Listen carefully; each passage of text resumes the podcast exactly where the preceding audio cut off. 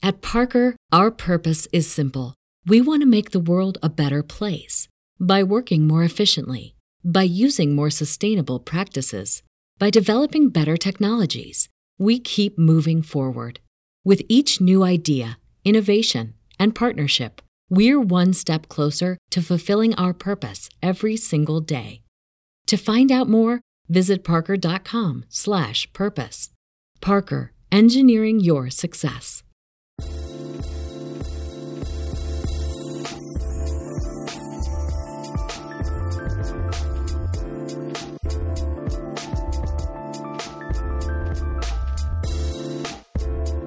Hello and welcome back to ACCRAC. I'm Jed Wolpaw, and I'm absolutely thrilled because I have back with me today two former superstar guests, Dr. Michael Essandoh and Dr. Joe Cody.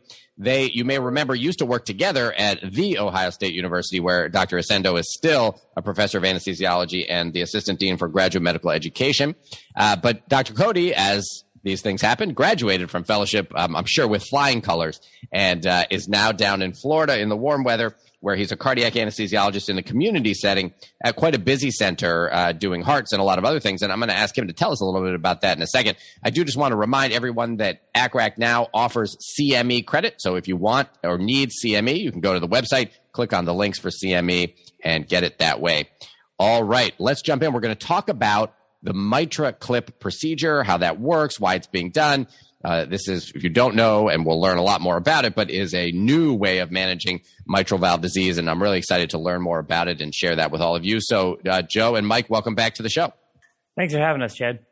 Thanks for having us again. It's always an honor and a privilege to be an ACCRAC.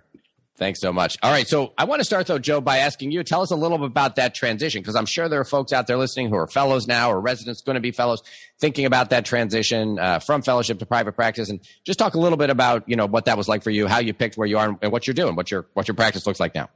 Yeah, sure. So I was, uh, trained by, uh, by, uh, Mike at, um, Ohio State. So my, my, uh, transition was pretty smooth because of basically because of the good training that I, I got there, and as a resident um, through through uh, Allegheny in, uh, in in Pittsburgh, and I, I, I wanted a job where I could do a fair bit of cardiac, but I felt like I spent so much time in in training doing OB and regional and um, and and uh, peds and all those stuff though.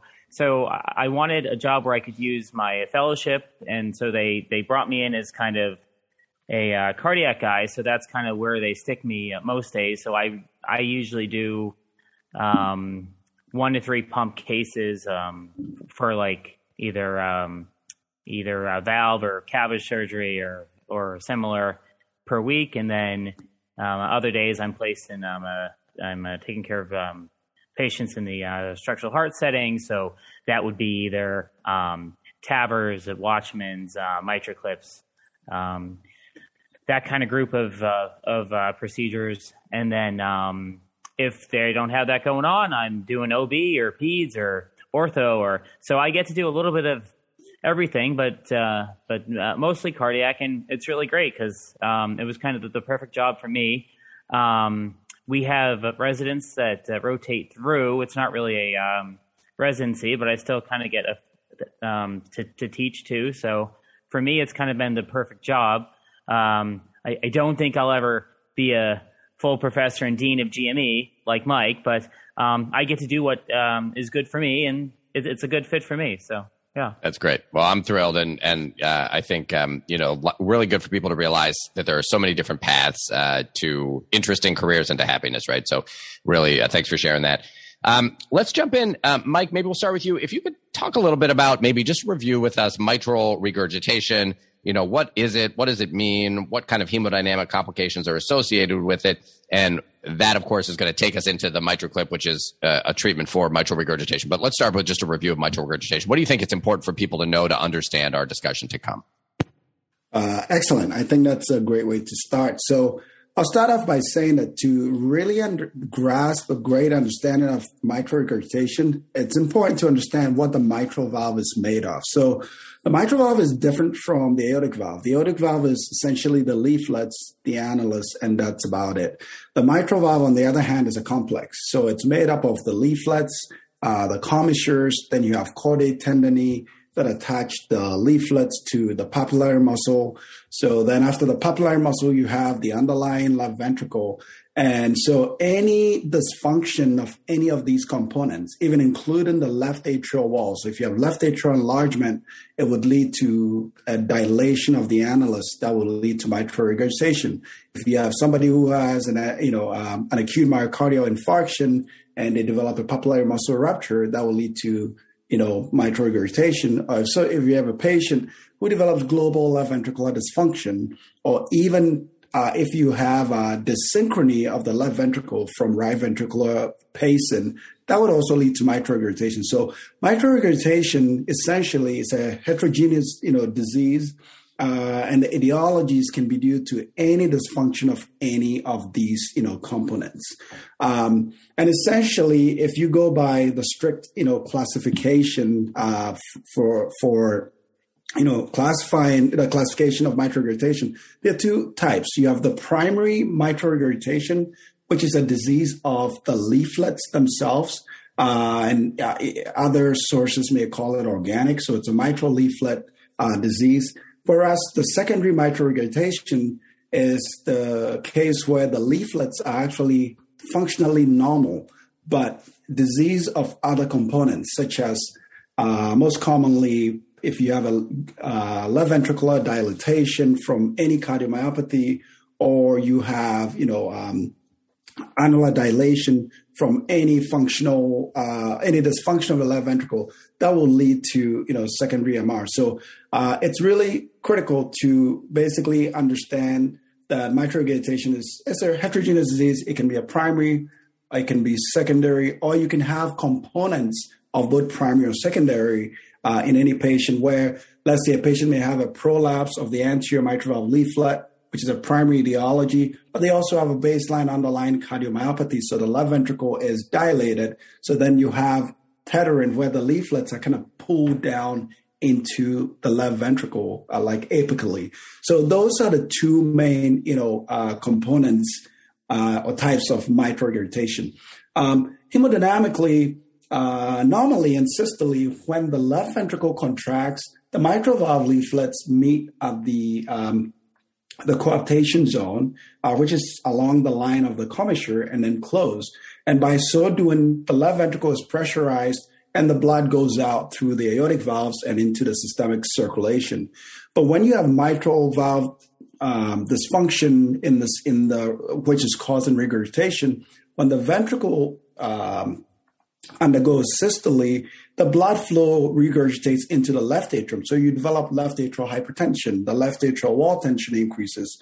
And this vicious cycle leads to a further increase in the preload of the left ventricle. So whenever there's another systolic event, you have an increase in left atrial pressures, which leads to back uh, filling of the pulmonary veins. So the patient develops heart failure symptoms where once, especially once they start exercising and the left atrial pressure increases and the pulmonary venous capacitance increases from all that blood going backwards. They just have poor uh, functional status. So hemodynamically, uh, those are the main considerations. And then other issues that can happen from that is the right ventricle from the chronic volume overload overloading of the left atrium and the pulmonary circulation may also become dysfunctional. And then with the increased wall tension in the left atrium, patients also become prone to atrial arrhythmias. So over time, uh, it's really inherent, it's really essential that if a patient has chronic mitral regurgitation, to follow them with serial echocardiograms and also listen to them and get a you know a sense of what their functional status is. Because once the MR goes to um, from moderate to severe to severe, like when you get into that range, uh, which is also called greater than 3 plus MR, if the patient has symptoms or the left ventricle is dilated, that is a time to really get the patient for some therapy, whether it's surgical repair of the mitral valve or replacement, or as we would discuss, you know, on this forum, uh, mitral clip uh, implantation to try and reverse the vicious cycle of volume overload, which leads to further LV volume overload, arrhythmias, poor functional capacity, uh, extra, extra. Great, thanks, Mike. Now, just out of curiosity, with the with secondary MR, do you get recovery sometimes if you fix the the underlying problem? So let's say it's from you know um, left ventricular dilation, but you, you know you kind of fix the pressure issue, or you can get a little bit of repair there, or you know uh, these might not be great examples, but you know what I mean. If you can fix yeah. what's causing the secondary MR, will that sometimes revert back to better, or, or you, once you get to a certain point, are you kind of set with having to repair the valve? Yes, that's an excellent question. So once again, when you talk secondary, it's not a valvular leaflet disease. It's the you so so when you do an assessment, you always want to find out what is the cause of it. So if it's a patient that has like let's say a right coronary issue where the inferior wall is dyskinetic and they have mitral regurgitation as a result of that, when you do either a coronary stent or you do a coronary bypass grafting and you improve coronary blood flow, as long as you still have great myocardial viability in that region, if your myocardium starts uh, contracting in synchrony, majority of the time the MR would go away. Um, the, the, the issue becomes patients where you don't detect the MR early and then they develop such, you know, apical and lateral displacement of the left ventricle that even when you do a bypass, you may not be able to recover that LV function. But one other um, um, thing to consider is it used to be that surgically we we used to think that if you just reduce the annulus of the mitral valve and bring the leaflets together, that the mitral, the secondary mitral regurgitation would go away. And there's multiple um, uh, surgical, you know, publications that have indicated that that is not the case because you bring the leaflets together by reducing the annulus, but if the left ventricle, the left ventricular disease keeps progressing, it would keep pulling those leaflets apically. So within like a year or two, secondary MR that is fixed by just you know, an annuloplasty recurs a lot. So that's why there is now an indication of doing um, the MitraClip for secondary MR because it, it brings the leaflets together and takes away the ventricular aspect of pulling the leaflets, you know, apart. Great. Okay. Now, are you going to assess patients? You mentioned following them with echo as if they have MR to kind of follow it over time and assess whether it's getting worse, plus their symptoms, of course. How, what are you seeing on echo that's going to make you think it's now time for repair? And then is there a way based on what you see that you can decide should this patient get an open repair versus the MitraClip, which is going to be an endovascular repair? Oh, fantastic. So the first thing is um, the even you know so till now, uh, surgery is still the primary therapy for mitral regurgitation. Uh, and for Mike. organic or primary Mike. mitral regurgitation. Uh, secondary MR is still debatable. You just leave it as a bypass or whether you should uh, replace the valve because we've it's been demonstrated that repair with an with a you know restrictive annuloplasty does not take away secondary mitral regurgitation. So when a patient develops MR, the first thing you do echocardiographically is you want to determine the etiology, right? And that involves doing an anatomical assessment. Uh, and use either the Carpentier classification or other approaches. So you want to see is this is is this a primary MR or is it a secondary MR? So that's the first, you know, structured approach to it.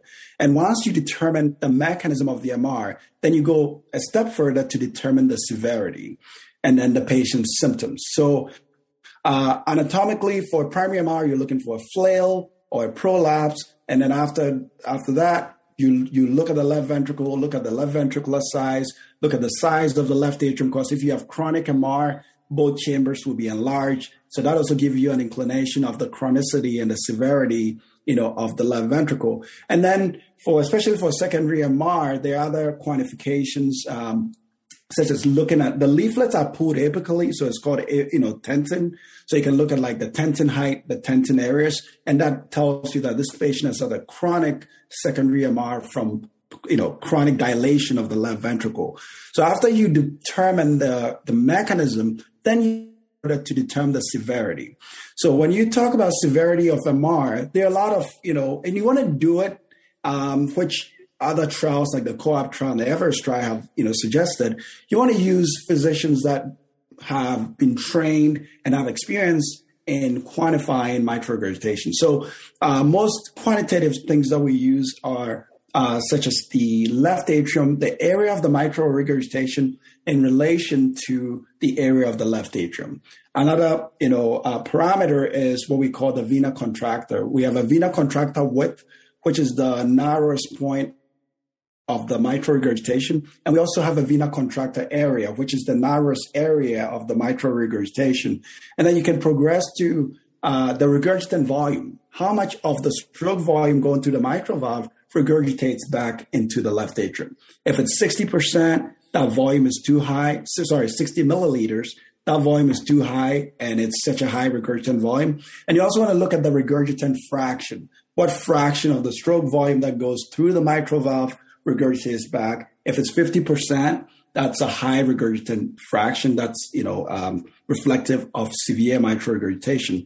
And then one other thing you can do is you can measure the regurgitant orifice area, which is like the dimension of the mitral regurgitation, the, the orifice. And if that regurgitant orifice area is close to 0.4 centimeters squared, that's also a reflection of severe MR. And then um, other like they are quantitative, but a little more on the qualitative side. Uh, we look at the pulmonary veins because when blood goes backwards, it causes flow reversal. So if the flow in the pulmonary vein reverses backwards, like, like reverses in systole, you have severe mitral regurgitation. And also if um, if you do a continuous wave assessment where you basically analyze through the mitral in diastole and you compare the, the density of that envelope to the envelope when there is mitral regurgitation. If there's a lot of red blood cells regurgitating backwards into the left atrium, that's also you know um, a reflection of severe mitral regurgitation. So when it comes to identifying MR, you look at the mechanism, then you go to the, the quantification. And if the patient is symptomatic and has greater than three plus, which is moderate to severe mitral regurgitation, you don't want to wait uh, further because then the left ventricle may become so dysfunctional that when you fix the mitral regurgitation, it's not going to recover. So at that point, you you basically have to uh, determine is this patient sick enough based on their Society of Thoracic Surgical score or Euroscore two? Uh, how how sick are they to tolerate cardiopulmonary bypass for big mitral valve surgery? Or are they too sick that a quicker approach with a mitral clip may basically reduce the regurgitation, improve their fun- functional capacity, reduce their hospitalizations for heart failure, and basically improve their quality of life. So that's where we are. Uh, and this decision is made by a multidisciplinary heart team, including anesthesiologists, cardiac surgeons, heart failure physicians, um, and, uh, and and and others. And and also we also have to understand that if there is dyskinesis uh, in a lot of patients, when you from somebody that's being paced, if you do a coronary sinus lead and do biventricular pacing, the MR may also go away. So mechanism is important, then scaling of the severity, and then you decide where the patient fits for therapies. Great. All right. So that was a great overview of what we're looking at in the echo, and then what we really want to know in terms of patient selection, as you said, is is this somebody who needs a repair but can't isn't going to tolerate a big open you know bypass surgery. And in that case they might be a good candidate for this endovascular surgery. So kind of similar to a TAVR in the sense of can you tolerate a big open heart surgery or, or is it better to do something endovascularly? All right. Joe why don't we turn to you and talk a little bit about why i mean we just said some people can't tolerate a big open surgery so that's part of it. But what is the or maybe that's it but are there other reasons why we think that this was important? Why was MitraClip invented? What was the purpose? And um, you know how exactly are we thinking about it in terms of who would qualify? And are there contraindications where patients just wouldn't wouldn't be a good uh, for this procedure? Yeah so um, I, the, the concept of um, of the um, of the uh, MitraClip and and uh, other thing that people will um, talk about is edge to edge repair or um, the um, the um, abbrevi- uh, the uh, abbreviation for it is um, uh, T E E R transcatheter edge to edge repair, and it, it, it, was actually born from a surgical uh, technique that started in the early '90s. There's an um, he's an um, Italian uh, cardiac surgeon. He's still still practicing, Doctor Alfieri, who uh, came up with this idea where he put a stitch in between the um, the um, anterior and posterior uh, leaflet of the uh, mitral valve. So, uh, so uh, going back to the the um, anatomy, the the um, the mitral valve has two two leaflets, and he he basically stitched them together. Um, so instead of the, the, it having a single orifice, it had two. So it, it's it's not like he sewed the valve shut. He just put a single stitch in the in the in the middle. And the idea was it would uh, promote more more forward flow and less regurgitant flow, which actually panned out to be true. And so then the um, uh, early uh, 2000s uh, came, and the uh, transcatheter uh, technology started to started to take off. And they said, well, maybe we'll copy what he did in surgery through a transcatheter um, approach. So that's sort of how that was born. Um, so that's sort of the first part of your question, I think. Um, and, and, and, then you know, who, who's a candidate, who's who's not. So I, I, I think I think if uh, going back and I'm going to say what that uh, some of uh, the same things that that uh, Mike just said, but I think it's important because it, it, it covers uh, kind of the big uh, picture thing. So if it's a patient where the disease is just the mitral valve and it's not the LV, it's not the LA, you know, say it's a young healthy person with a P2 prolapse or or or or, or something where um, their heart's fine, it's just the valve. Um, uh, so so so um, so uh, currently, um, and it's better for those patients uh, to go to the uh, OR and uh, and uh, get that fixed. If it's someone who's old and frail who who may not tolerate surgery, um, or or um, or or it could be uh, somebody where the uh, mechanism is uh, different. So in like in like ischemic MR, those patients are are are better to go for the um, for the MitraClip. Okay, and are there comorbidities or uh, situations in which you can't do it. I mean, for example, if a patient has concomitant mitral stenosis and mitral regurgitation, maybe you tell me, but maybe they're not the best yeah. candidate. Yeah. So, um, so a um, complication of the of of of the procedure um, is actually uh, mitral uh, stenosis. So uh, the guideline says that if the mitral valve um, area starting out is is is uh, four centimeters squared or smaller, they're probably not a great uh, um, um, a candidate. Uh, other things, um, because it is an um, endovascular uh, uh, uh, procedure, um, if they have problems in their femoral veins, if they have a, um, a thrombus in the femoral vein or the IVC, if there's a thrombus in the atria, um, if there's a problem with the septum, if the septum, if they have an uh, ASD that's been fixed, that's something to think about. That could get things kind of things could be uh, tricky. Um, so, um, if, if the patient has uh, perforation from uh, endocarditis, so those are some patients who really you probably shouldn't do it in.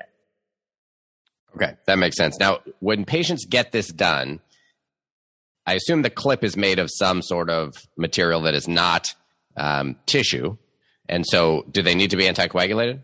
They are. Uh, so, um, for it's uh, if you look at the uh, at the um, COAPT trial in the in the um, in the um, Everest trial, um, for a certain uh, period of time uh, post clipping, uh, patients were uh, were put on dual antiplatelet therapy. So um, for for a certain uh, period of time, and and and the exception is if the patient has has uh, AFib, then uh, they're usually on uh, Eliquis or something else for uh, for uh, anticoagulation, and uh, and those patients that they would not have that. So yeah.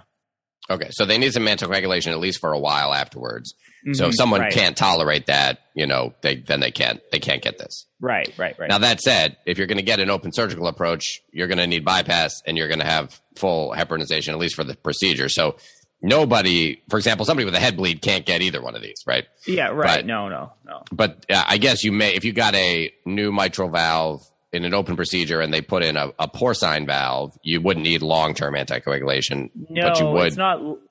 But well, right. But for a short term, I, I forget the guidelines now. I think it's uh, three months, Mike. That could be uh, wrong, but. Um, so when you even the mitral clip, they recommend um, so lifelong aspirin, like if the patient can mm-hmm. tolerate it, but they do antiplatelet therapy, as Joe said, that's for 30 days.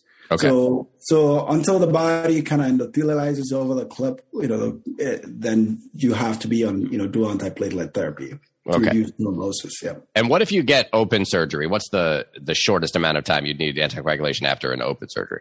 So it's also dependent, but especially if it's repair, then it's also short term. Um, sure. You know, not not necessary. I don't even think do antiplatelets necessary. Um, aspirin definitely, uh, but obviously if it's a repair with a mechanical valve, then that's lifelong anticoagulation. Right.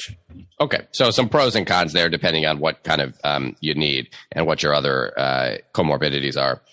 All right, so let's turn to you, Mike, and tell me a little bit about the current systems that are being used now, I'm sure this is not brand new. This has been being used for a little bit of, uh, time now. You'll be able to tell us how long, but I'm sure we've gone through multiple generations. So tell us what the newest generation is and how that differs from the kind of original uh, approaches at this. And just, you know, again, I, it seems, I remember the first time I heard about this thinking, this can't be right. You're telling me that you're going in there and clipping the mitral valve together, right? That seems like, I mean, I think on first blush, it sounds like, oh, well, you're taking mitral regurgitation and just converting it into mitral stenosis. But there must, obviously, this works or we wouldn't be doing it. So, you know, what is it about these, the methods that they're using that actually produces a good result? And, and is the newest generation able to do that in a better way? What, what have they, how have they optimized this thing over time? Okay, perfect. So I'll give you a little historical uh, perspective. So uh, the first, so as Joe stated earlier, the first trial that led to FDA approval of the mitral clip was the Everest 2 trial. And in that trial, it was mainly the use of MitraClip in patients with um, organic um, uh. So primary organic, where they have a, most of them have either a prolapse or a flail. And you use echocardiography to look at where that site is and then you go and clip the anterior leaflet to the posterior leaflet at the site of the regurgitation. And majority of the time was where, you know, most of these uh, organic uh, MRs are in the P2, uh, A2 region. So you go in, you know, uh, which will describe the procedure in a bit here, and then you clip the A2 to P2 region. So you create a dual orifice mitral valve. And that was the Everest trial. And then, so those were patients who were not as sick, but were all primary MR.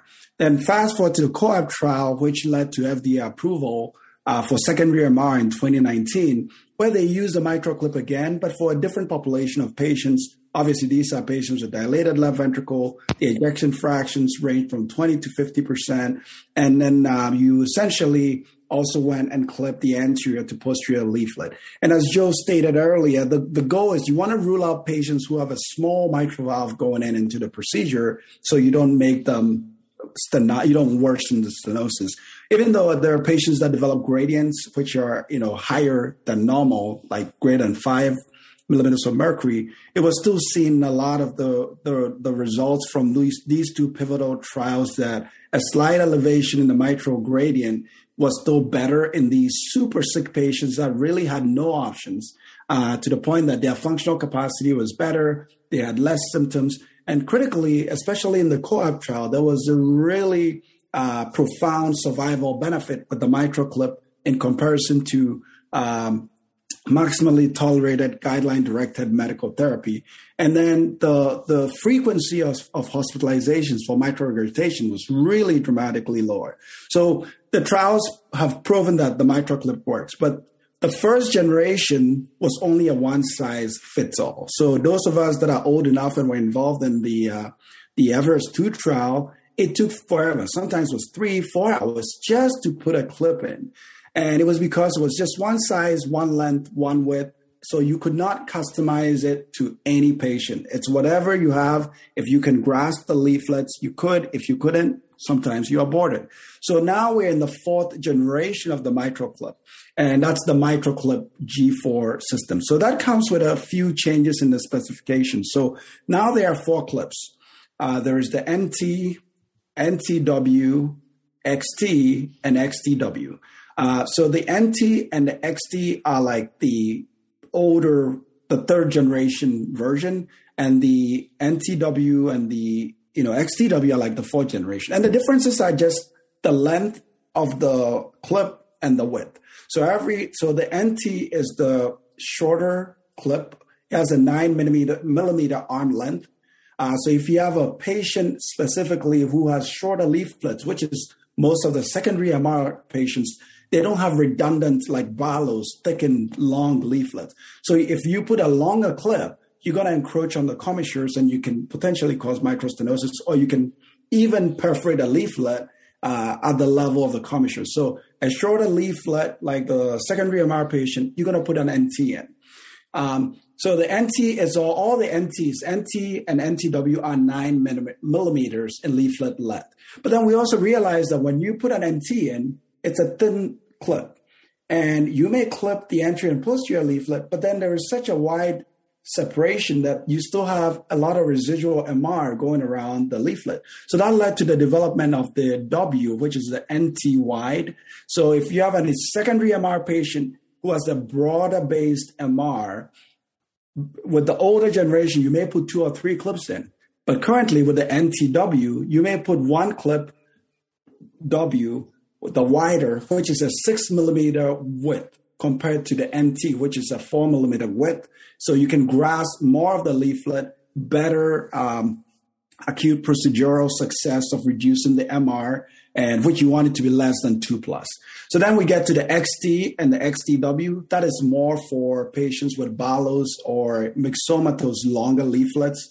Uh, once again, the XT is a 12 millimeter arm, you know, length, whereas the XTW is 12 millimeter arm length but it has a wider um, the, the, the, the, the, the width is six millimeters, whilst the XT is six. So in contemporary practice, the most implanted uh, of the four are the NTW and the XTW. And another really cool way to, you know, treating these patients is you can also combine these clips.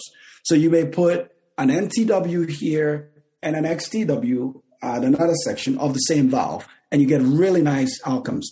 And the last improvement of the newer G4 system is a lot of times when we finish, we used to put PA catheters in and we follow, you know, you know, wedge pressures or PA diastolics to see if we really treated the MR appropriately, which will lead to a reduction, you know, in the in the uh, pulmonary capillary wedge pressure. But with the newer uh, MitraClip G4 system, uh, the clip delivery, the steerable guide catheter um, you can continuously monitor left atrial pressure. So if you put a clip in and before you place the, so let's say before you place a clip, the patient has a left atrial pressure of maybe 18. Then you put a clip in and it drops down to 12. You know for sure that you've reduced the regurgitant orifice area. But if you reduce it and let's say you're not happy with it and you attempt to place another clip and all of a sudden you have a rise in your left atrial pressure, that's a reflection that you're transforming a mitral lesion to a mitral stenotic lesion. And then you just make that decision that it's not advisable for us to put that clip. Uh, we used to rely on echocardiography to get all these numbers, which there's a question of accuracy with really having true left atrial pressures. There's nothing better than having a catheter which is sitting in the left atrium so you can continuously monitor your pressures. So those are the two main uh, transformations with the, um, the, the G4 system. It's really a cool system. Great, thank you. A couple questions. So um, when you uh, you must there must be a way they've got this clip in there and like you said let's say they put one in looks good left atrial pressure went down you put that second one in oh it went up that that is not this was not a good move here so you can then just take it right out, right? It's not, it, there must be a way to kind of put it in, see what will happen, and then say nope and take it out. Stay with us. We'll be right back with Mike's answer to that question. At Parker, our purpose is simple. We want to make the world a better place by working more efficiently, by using more sustainable practices, by developing better technologies we keep moving forward. With each new idea, innovation, and partnership, we're one step closer to fulfilling our purpose every single day. To find out more, visit parker.com/purpose.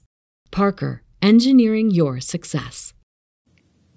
All right, we're back, and Mike's going to tell us if you can just take that thing out if you need to. Perfect. Yeah. Another improvement, which I should have stated, of the G4 system is the fact that you can either grasp one leaflet at a time or you can grasp both leaflets simultaneously. The older system was to clip both leaflets at the same time, which was very, very difficult. So what we the the the the, the workflow is you can grasp the leaflet and then assess with echocardiography and left atrial pressures to see if you have optimally corrected the MR or you induce a mitral stenosis. So that is not releasing of the clip. So you've sort of grasp it, you do all your hemodynamic and echocardiographic assessment, and once you're really satisfied with the location of the clip, you also want to ensure that you really did grasp them firmly because there are reports of um, the clip basically uh, attaching to just one leaflet which can risk embolization down the line. So you do all these assessment, and once you're happy, then you release it. So it's it's called um, uh, you can do it's called independent or simultaneous, you know, leaflet grasping actuation, and it's really cool. You can see it open and close on echo, and once you're really satisfied with the location and the hemodynamics and the MR correction, then you release it. Then once you release it, it's over. Right, right. Okay. Well, that's great. And then I think we should let's just revisit the terminology for a second because we've been using the terms A2 and P2, and you know some people may not be familiar with that. So uh, I think there are the there's the anterior and the posterior leaflet of the mitral valve. That's A for anterior, P for posterior, and then there are they each divided into three kind of sections. Is that right? Uh, yeah, yes. perfect. Okay, Joe can take it, or I can take it. No, I, I, I, I mean, there's really not much to um to uh, to uh, add there. I, I mean, uh, um, I mean, there's there's basically there's the um, anterior and posterior uh, um, leaflet, and um, and they're divided into three scallops, and um, and the, the and uh, and so from a echo standpoint, it's pretty easy to identify that the um, three different scallops on each um, each uh, leaflet, and then um, from a procedural standpoint, the uh, cardiologist will kind of uh, decide, okay, I should clip the uh, A2P2, uh, uh, and so that's sort of how that how that works. Um, okay, and that's the middle section of each of each leaflet, right? Correct. Right. Okay. Right. Okay. Right. And so, is that, Mike? You said that's the most common. Uh, A2P2 is the most common, which makes sense. It's right in the middle. Um, it sounds like sometimes you may need to to do more than one. So depending on what the dynamics of the valve are, how bad it is, uh, you might clip A2 to P2 and A1 to A2 or something, or to P2 or something like that, right? I, I imagine you're never going to clip, but you tell me maybe I'm wrong, but I'm just guessing you're not going to clip like A1 to P3. Yes, you never clip across. So the good thing is, as Joe was saying, it's more like um, it's like you know, it's it's it's like a curved, you know, um, it's like a saddle shape, um, and then so the A1 you know, we call it coaptation, like where the anterior meets the posterior. So A1 meets P1, A2 meets P2, A3 meets P3. And the clip is implanted perpendicular to the corresponding anterior and posterior segment. So you can, it's not even possible to go across and sta- staple A. If you staple A, let's say A1 to P3, you basically stapling the valve shut. Yeah. I mean, I guess yeah. we can do it, but it would not. never gonna, never gonna want to do it. Okay. Never gonna do it. Yeah, yeah, yeah. Good. All right. Well, let's talk about the actual procedure itself. So, Joe, do you want to take us through what is the procedure for putting this thing in? How do they do it? Yeah, sure. So, um, so uh, step by step, it's uh, typically done in a um, in a cath lab or uh, hybrid uh, OR because it needs um, fluoro. Um, and uh, TE for for for guidance, and it's done with um, general anesthesia because um, a the TE probe has to stay there for for some time, and b it's uh, helpful if the patient is extremely still for them to place these um, these uh, clips in a very very specific spot. So um, so um, patient comes back, um, they go to sleep. A T probe is placed, and then uh, from there, the uh, the uh, the uh, cardiologist needs uh, to do something called a um, transeptal approach. So it's a common approach. It's uh, used in um, um, structural heart. It's used in um, in um, in um, in the in ablations for most forms of AFib. So what that means is the um, EP cardiologist will access the uh, femoral vein, will actually stay on the venous side at, at the beginning of the procedure. They'll go uh, up the venous side into the right atrium to the interatrial uh, septum uh, area. and, and, and then they have to cross that septum to get to the, to the left um, atrium to, to, to access the, uh, the uh, mitral valve. So, um, it's a common procedure up until that point for for uh, multiple um, indications that I had that I that I had uh, mentioned. But it's it's critical that they they cross the septum at just the right point because if they um, if they cross too high, too low, too anterior, too posterior, it's difficult for them to um, to uh, maneuver the, the the catheter to place the uh, MitraClip in the right spot. Um, so, so, so Joe, they're creating an ASD, right? I mean, that's what they're doing. They're creating an atrial septal defect. Correct. Um, which they often will uh, spontaneously close with uh, time, um, but uh, sometimes they don't, and sometimes they do have to uh, intervene on on them. But they usually don't. When the procedure's done, the uh, ASD just stays there as long as it doesn't cause problems. They just uh, leave it. So, so basically, um, oh, um, and it's important uh, to say that that um, anytime the uh, the uh, cardiologist uh, crosses from the from the uh, right to the to the uh, left side, um, patients sh- sh- should be um, um, heparinized too, um, because um, otherwise you could have a thrombus form that could uh, go to the the brain, the the coronaries, uh, uh, uh someplace bad, basically. So, um, so then um, after the uh, after the uh, cardiologist has had has has has made it um, to the um, um, uh, LA, um,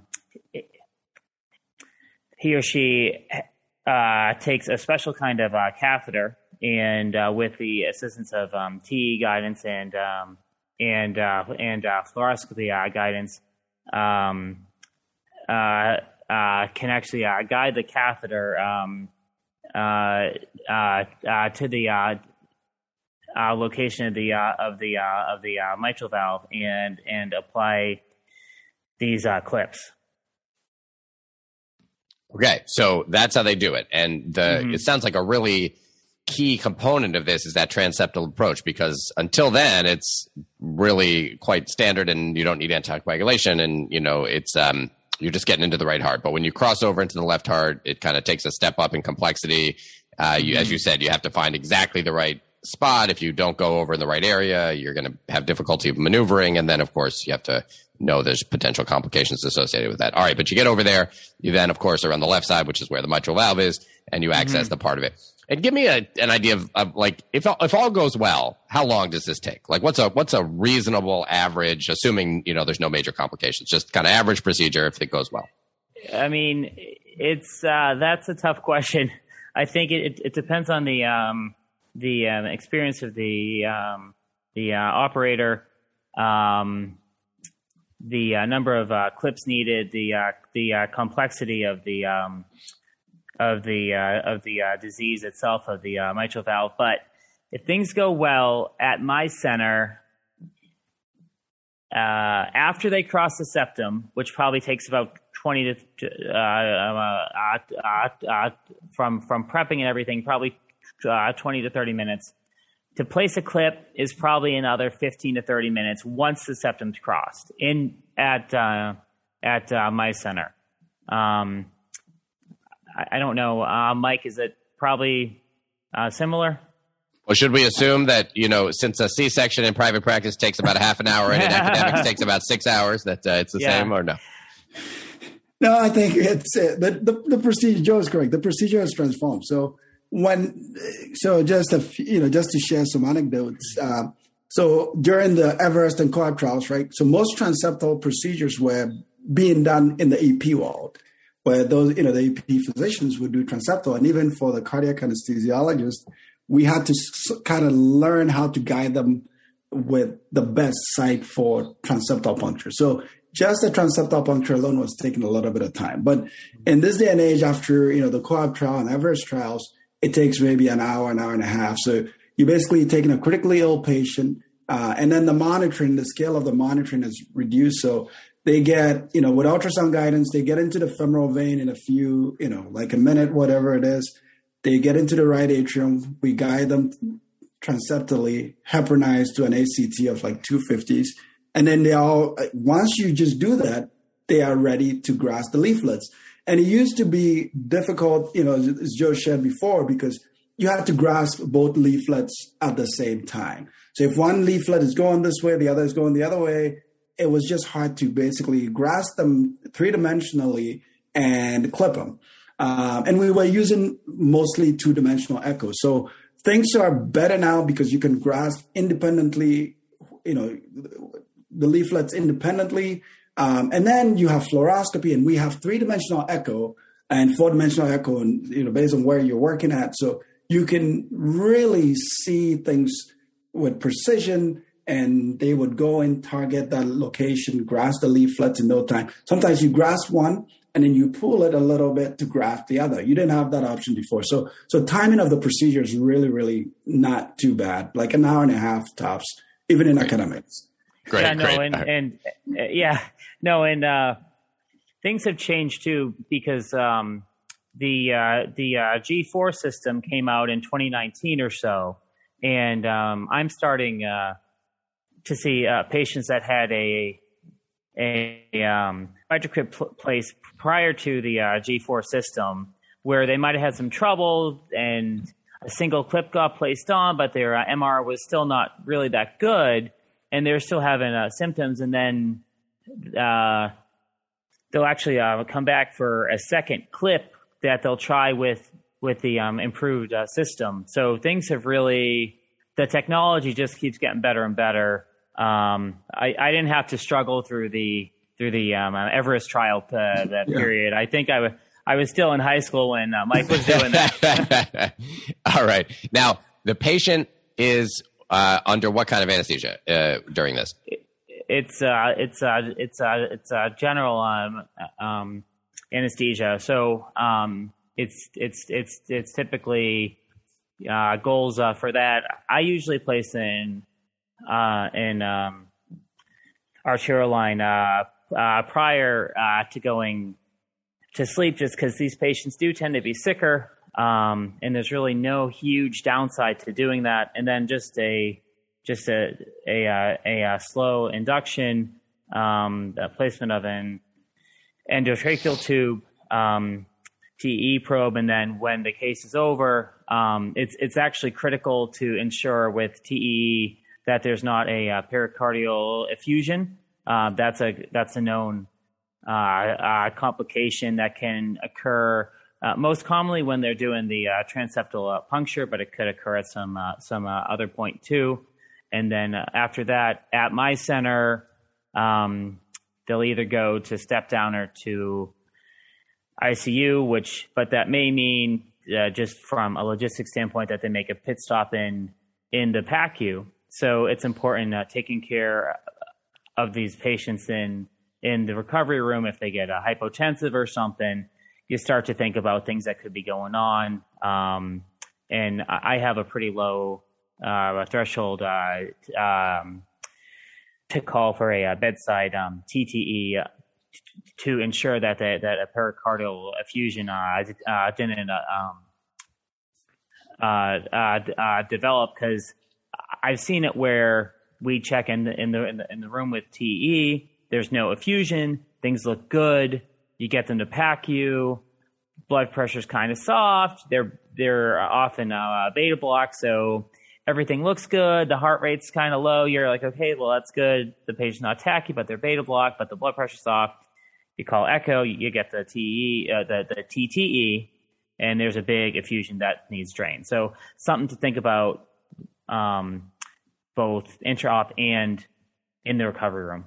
Great. All right. Now, is the reason these patients need general anesthesia because of the TEE? I mean, is that really because it seems like so from a yeah? That's that's the big reason. Um, and it's also like it's tricky to place these clips.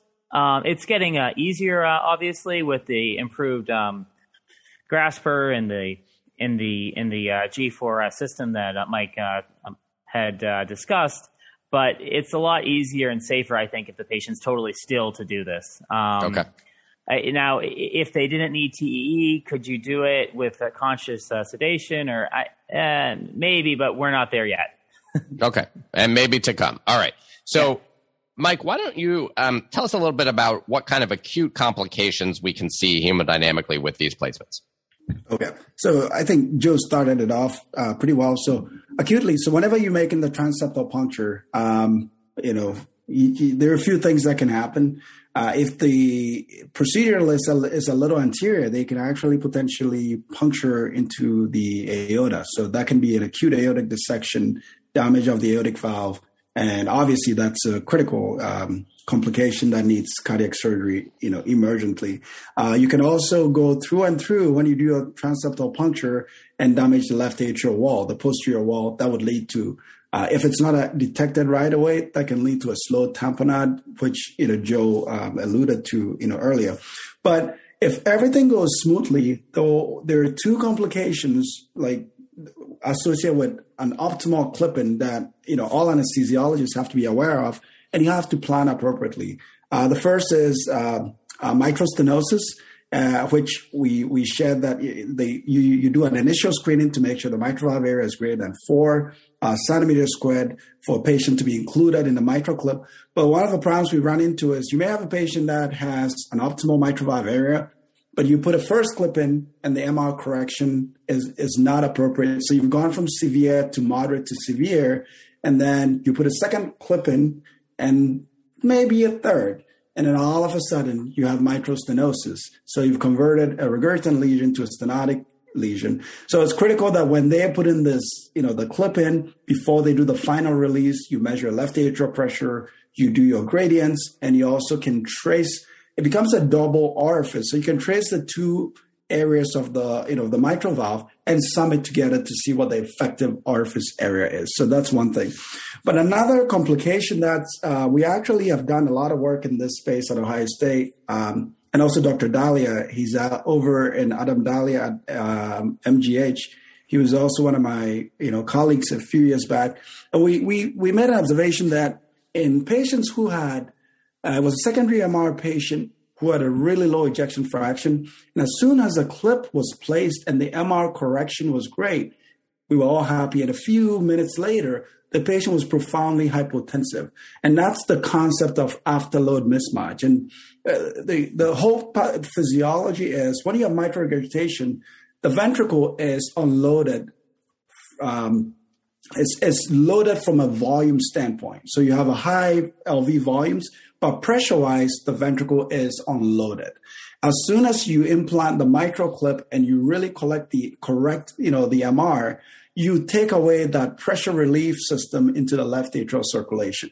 So all of a sudden, a ventricle that really doesn't spend too much time in isovolumic contraction now has to generate all these pressures and squeeze into the you know the resistance or the impedance of the aorta. So that can really cause an acute heart failure. So there are a few risk factors for you know this afterload mismatch. Um, one is high risk patients. Uh, there was a recent publication where it was demonstrated that if your EuroSCORE is greater than 12, there's a super high risk of developing afterload mismatch, which is essentially an acute heart failure after mitral clip implantation. Uh, so low ejection fraction people with EFs of 20% uh, also at risk for, you know, afterload mismatch. And the, the reason we have to be aware is most of these Everest and COAPT trials did not include these super high risk patients. They were high risk on paper, but the ejection fractions were in a relatively moderate to severe range. Now that the MitraClip is approved, we are pushing the limits for compassionate you know, treatment in patients with low ejection fraction. So the, the likelihood of afterload mismatch developing is really, really high. Um, echocardiography helps you you know identify afterload mismatch. So when when you have hypotension after release, typically is these two uh, complications: stenosis or afterload mismatch.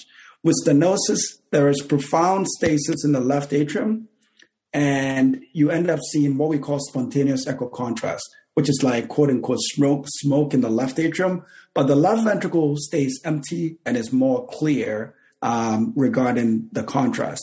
Whereas with afterload mismatch, it's a left ventricular disease, so there is no limited forward flow from the left ventricle. So you set you end up with smoke in the left ventricle and in the left atrium. So that is that is one of the main complications of you know uh, MitraClip therapy. So if you optimally correct the MR, that's what you're mostly going to see. Okay, great. So that's you know, I think it sounds to me like there's two categories of complications. There's there's things that go wrong with the procedure, like a puncture of the atrial wall, which is going to lead to uh, slow development of of uh, an effusion and maybe tamponade. That's obviously when something was done that shouldn't have been. But what you're and then there's the second category, which you just talked about, which is even if everything goes as it should, you can still have either too much correction leading to stenosis or you can have this now left ventricle, which used to have this pop off valve of pressure going backwards, easy, you know, easy on the ventricle. Now it's got to really only push forward. And sometimes that ventricle can't do it and will fail acutely. And so those are things to look out for. Great. And you mentioned kind of what to look out for on the echo in terms of the contrast and you, and, um, you know, the patients who are high risk for this being those patients with kind of those lower EFs going in anything else you want to add about complications, either one of you? Um, uh, because obviously that's something people are going to want to look out for. But um, I don't know if you feel like you covered it all, or if there's anything else you want to add. I would say uh, big one. So um, tamponade is probably like that's the biggest one that you, you, you just can't miss that. Like if they're um, hypotensive, you know you have to make sure that tamponade is not going on. Um, it's uh, fixable and something. Yeah, it's just uh, shouldn't be missed. Um, other things, um, it's a big sheath. It's a 24 French sheath that goes into the uh, femoral vein. So, um, so it's so uh, so uh, so uh, problems at the um, at the um, puncture site can uh, pop up with bleeding, hematoma, um, and and uh, those kind of things too. So that's something to, to to keep in mind too. If I get called to the PACU and they're hypotensive. And even if it's for some other procedure that that uh, required uh, femoral access, I'll be like, okay, like let's look at the groins, make sure um, there's not a problem there. Um, a few other things, not as quite critical or acute. Um, the uh, MitraClip has been known to cause uh, new onset uh, AFib, uh, something to think about. Um, endocarditis reports are out there. That would not be in the acute setting. Um, very rare um, for that to occur, uh, but it's it's it's there. Um, a few other things we talked about a, a little bit. These clips can uh, embolize, um, uh, also rare, um, especially with the improvement of the clips and the uh, more more experience. Um, the the uh, the um, the uh, the uh, leaflets can actually tear or perforate from from the clips, which which which could actually make the MR worse. Um, mitral stenosis, I think we talked about that enough. Um, the, the, the one notable thing for for uh, mitral uh, stenosis, though, say somebody has a gradient of five, which is borderline higher on on on on the end, um, and those patients are far are are uh, followed at three months, six months, um, uh, 12 months, that, that gradient stays at five. So it's not where some MS where you you're concerned, oh, is it going to progress? It it it usually doesn't. So if you have five when you're done with the case, you're going to keep five. So. Great. Um, is it fair to say you need to do these in a center that has a cardiac surgeon uh, present? Because as you said, if something acutely, you get an aortic dissection or something, you can't be, you know, transporting the patient. Yeah, at uh, my center, um, the cardiac surgeon is actually scrubbed in and actually takes part of the clipping. Um, that's not everywhere, um, but uh, you definitely need backup readily available. Not oh, someone's at home or, um, it, but yeah, basically, you, you need a perfusionist and a cardiac surgeon who's ready to go uh, pretty quickly should something go awry. Gotcha. Yeah, I mean, yeah, Joe is Joe is Joe is absolutely right, and it's it's one of the things that even if and and on the contrary too, even if you have a cardiac surgeon who is uh, you know which especially in Europe they you know they are they have skills with interventional procedures, right? You also should have a proceduralist with you. So there was a there was one, there are a few publications where the transeptal puncture site actually may dissect out a little bit. So all of a sudden you have a, a critically wide open ASD with with a shunt, and then the interventionalist went put a septal occluder in um, to obviously avoid uh, right to left shunt. So it's it's done where you need both teams. And another critical person is the echocardiographer and the cardiac anesthesiologist. And for centers that have, you know, let's say somebody like Joe myself, who's a cardiac anesthesiologist, we bring the physiology and we also bring the echocardiography, you know, knowledge.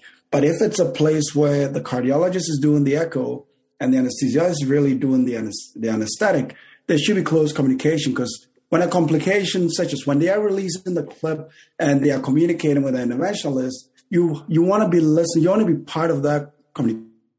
If there's a high risk for afterload mismatch or high risk for mitral stenosis, you have to have all your pharma- therapeutics readily available because you don't want to be out of the loop and then the clip is placed and now you have afterload mismatch, your blood pressure is 60, and you're calling pharmacy to get an dilated therapy. So we all have to really be part of the you know the discussion, especially during the critical phases of transeptal puncture, heparinization, clip delivery, and uh, clipping. Yeah. Great. And as you said, if you do develop heart failure because of the um, afterload mismatch, probably uh, an inodilator, so something like dobutamine, milrinone, something that's going to help your heart push and reduce the, the afterload it has to push against is probably helpful. If you develop um, mitral stenosis, what is your kind of go-to um, treatment there in the acute setting? Well, I, I hope if that does occur, uh, it's picked up before it's the the uh, clip is release because um, because uh, Mike had said um, uh, earlier uh, it's uh, as soon as uh, that clip is is deployed, it is it is stuck there. It's it's not coming off unless basically the valve comes out. Um, so if you really end up with true mitral stenosis. Um, and it's severe enough. I, I, I don't know if you have a a a, a, um, a, um, a better um, uh, answer, Mike, but I, you're you're in a tough spot because I don't think you could do a you could really intervene on that with a balloon or anything. Although, if you ask enough cardiologists, I'm sure you get someone to try. uh, um, yeah, I, I, don't have a good answer for that. Yeah. Uh, I mean, Joe is correct. Um, so you do your due diligence before you release the clip. So once you clip them, uh, they use, especially with the newer G4 system, they measure left atrial pressure to see MR is corrected. They use echo. We do gradients. We do planimetry. You look at color flow Doppler. You look at your pulmonary veins.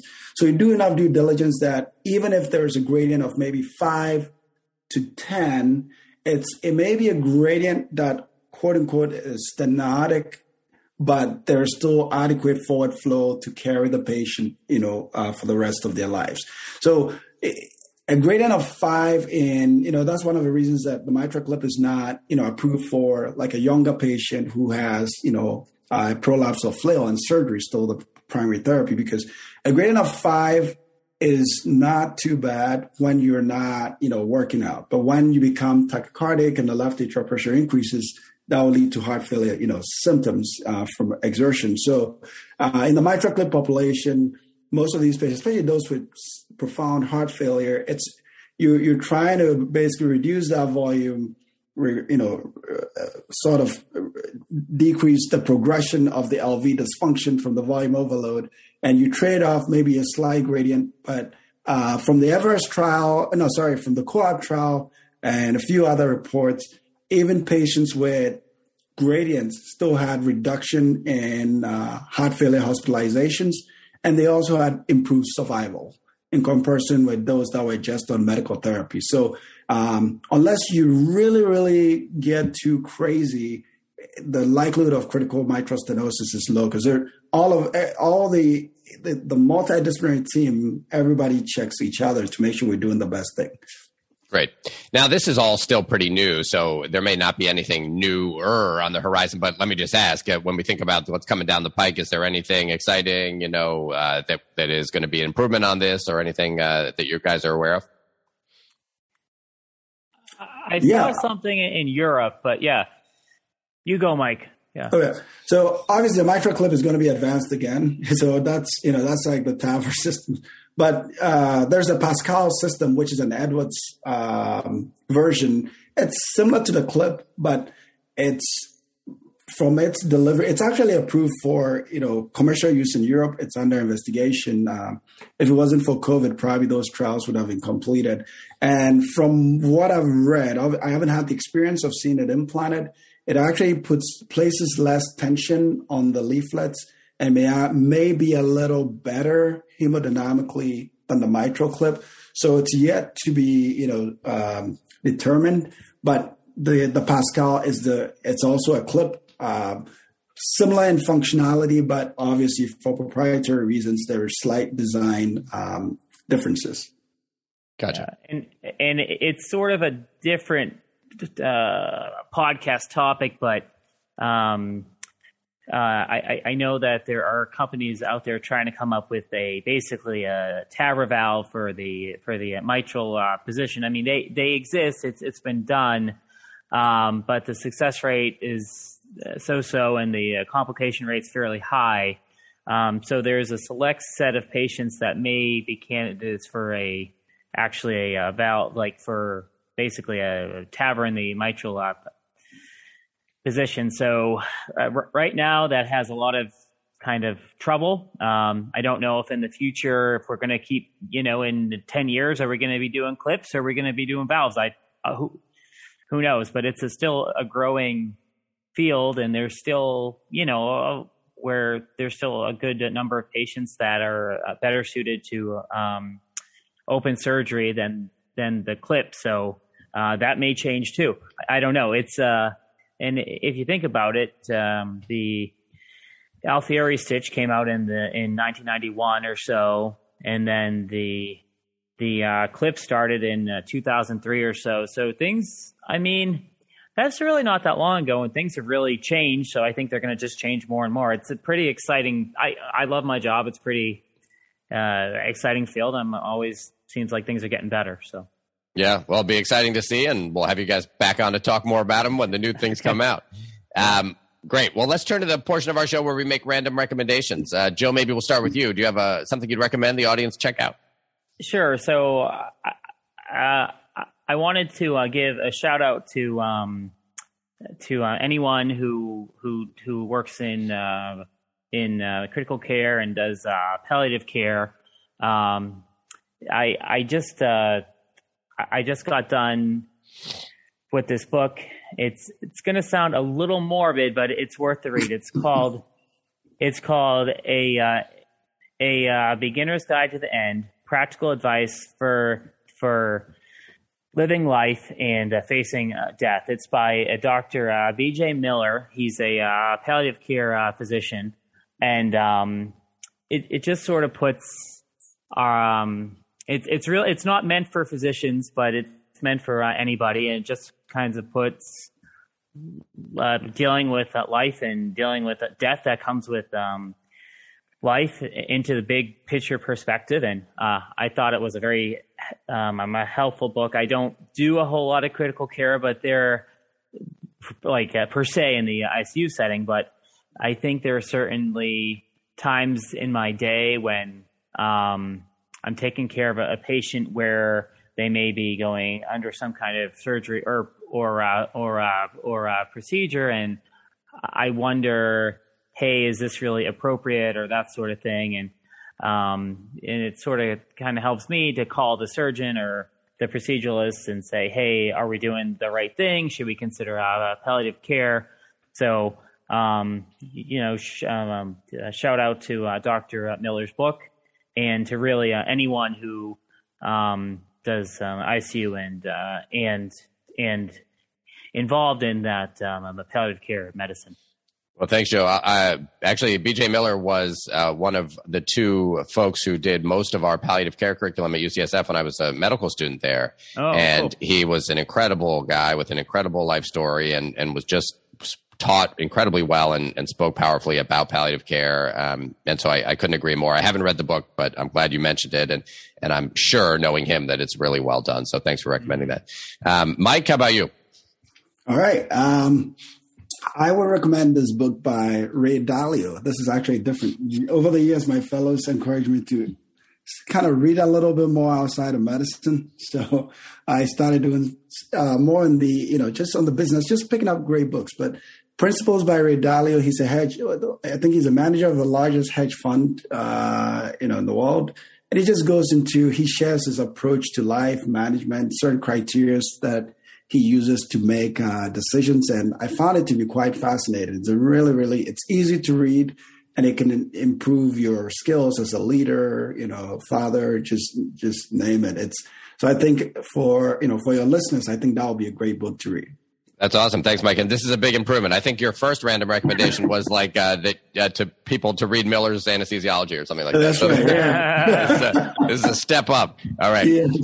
Excellent. Um, well, I, we have a, a listener recommendation. Um, this was tweeted at uh, at us from John Bailey, and he recommends a Twitter account which is at Kurz Gesagt, and I'll, I'll spell that. It's at K U R Z underscore G E S like Sam, A like Apple, G T like Tom, and uh, it's really interesting actually. This Twitter account they make science videos on really interesting stuff. Like one recently was about the fact that actually it's not that wild to think about the moon crashing into the earth and, and what would this what would the kind of ge- geometry of that look like and how would it happen and uh, what would happen if it did and then they also have things on optical illusions and questions kind of exploring whether we're alone in the universe and, and, and how to think about that and what the mathematical chances are and things like that. So really interesting. Um, I, I will be spending a little more time on that and I recommend people check it out too. So thanks to John for shouting that out. And then my recommendation, uh, and you know, I, I can't remember if I already said this on a prior episode. So if I did, I apologize for the redundancy, but there's a show on HBO Plus called Dopesick and it is incredible. It is about the opioid ec- epidemic and uh, um, the uh, release of OxyContin and Purdue Pharma and the whole kind of initial thing that led to all the addiction and the lawsuits. And it takes you through it. It's incredibly well acted. Um, amazing actors, amazing actresses. It just really, really well done. The story is incredibly well told. It's not it's not a happy show. It's uh, quite sobering, but I think since it's real and it tells a true story about kind of that really tells you a lot about what's happening in our society, it's it's worth checking out. Um, not just because it's well done, but because it's quite um, still applicable. Um, all right, well, guys, thank you so much for coming back on the show. This was great. I really appreciate it, and we'll look forward to next time. Thanks so much, Jed. Well, thank you so much, Jed. Thanks for having us. All right. Hopefully, you got as much out of that as I did. That was really fantastic. Let us know what you thought. Go to the website, accrac.com, where you can leave a comment. Others can learn from what you have to say. If you are a fan of the show, you can follow us. We're on Twitter, we are on Facebook, we are on Reddit, and we are on Instagram. I'm at Jay Wolpaw on Twitter, and we're at ACCRAC Podcast, and you can find us on all those other platforms as well. If you are a fan of the show, please consider going to Apple Podcasts or wherever you get your podcasts and leaving a comment and a rating. It really helps others find the show. If you'd like to support the making of the show, please consider going to patreon.com slash ACCRAC. That's P-A-T-R-E-O-N dot com slash A-C-C-R-A-C, where you can become a patron of the show. Even if it's just a dollar or two that you pledge, it makes a big difference and we really appreciate it. You can also make donations anytime by going to paypal.me slash ACCRAC or looking up Jay Wolpaw on Venmo. Thank you so much to those who have already made donations and become patrons. We really appreciate it. Thanks as always to our fantastic ACCRAC crew. Dr. Brian Park is our tech lead. Ryan Okonski is our social media manager, and doctors Kimia Kashkuli and April Liu are our production assistants. Thank you so much for all that you do. Our original ACCRAC music is by Dr. Dennis Quo. You can check out his website at studymusicproject.com. All right, that is it for today for the ACCRAC podcast. I'm Jed Wolpaw. Thanks for listening. Remember, what you're doing out there every day is really important and valued.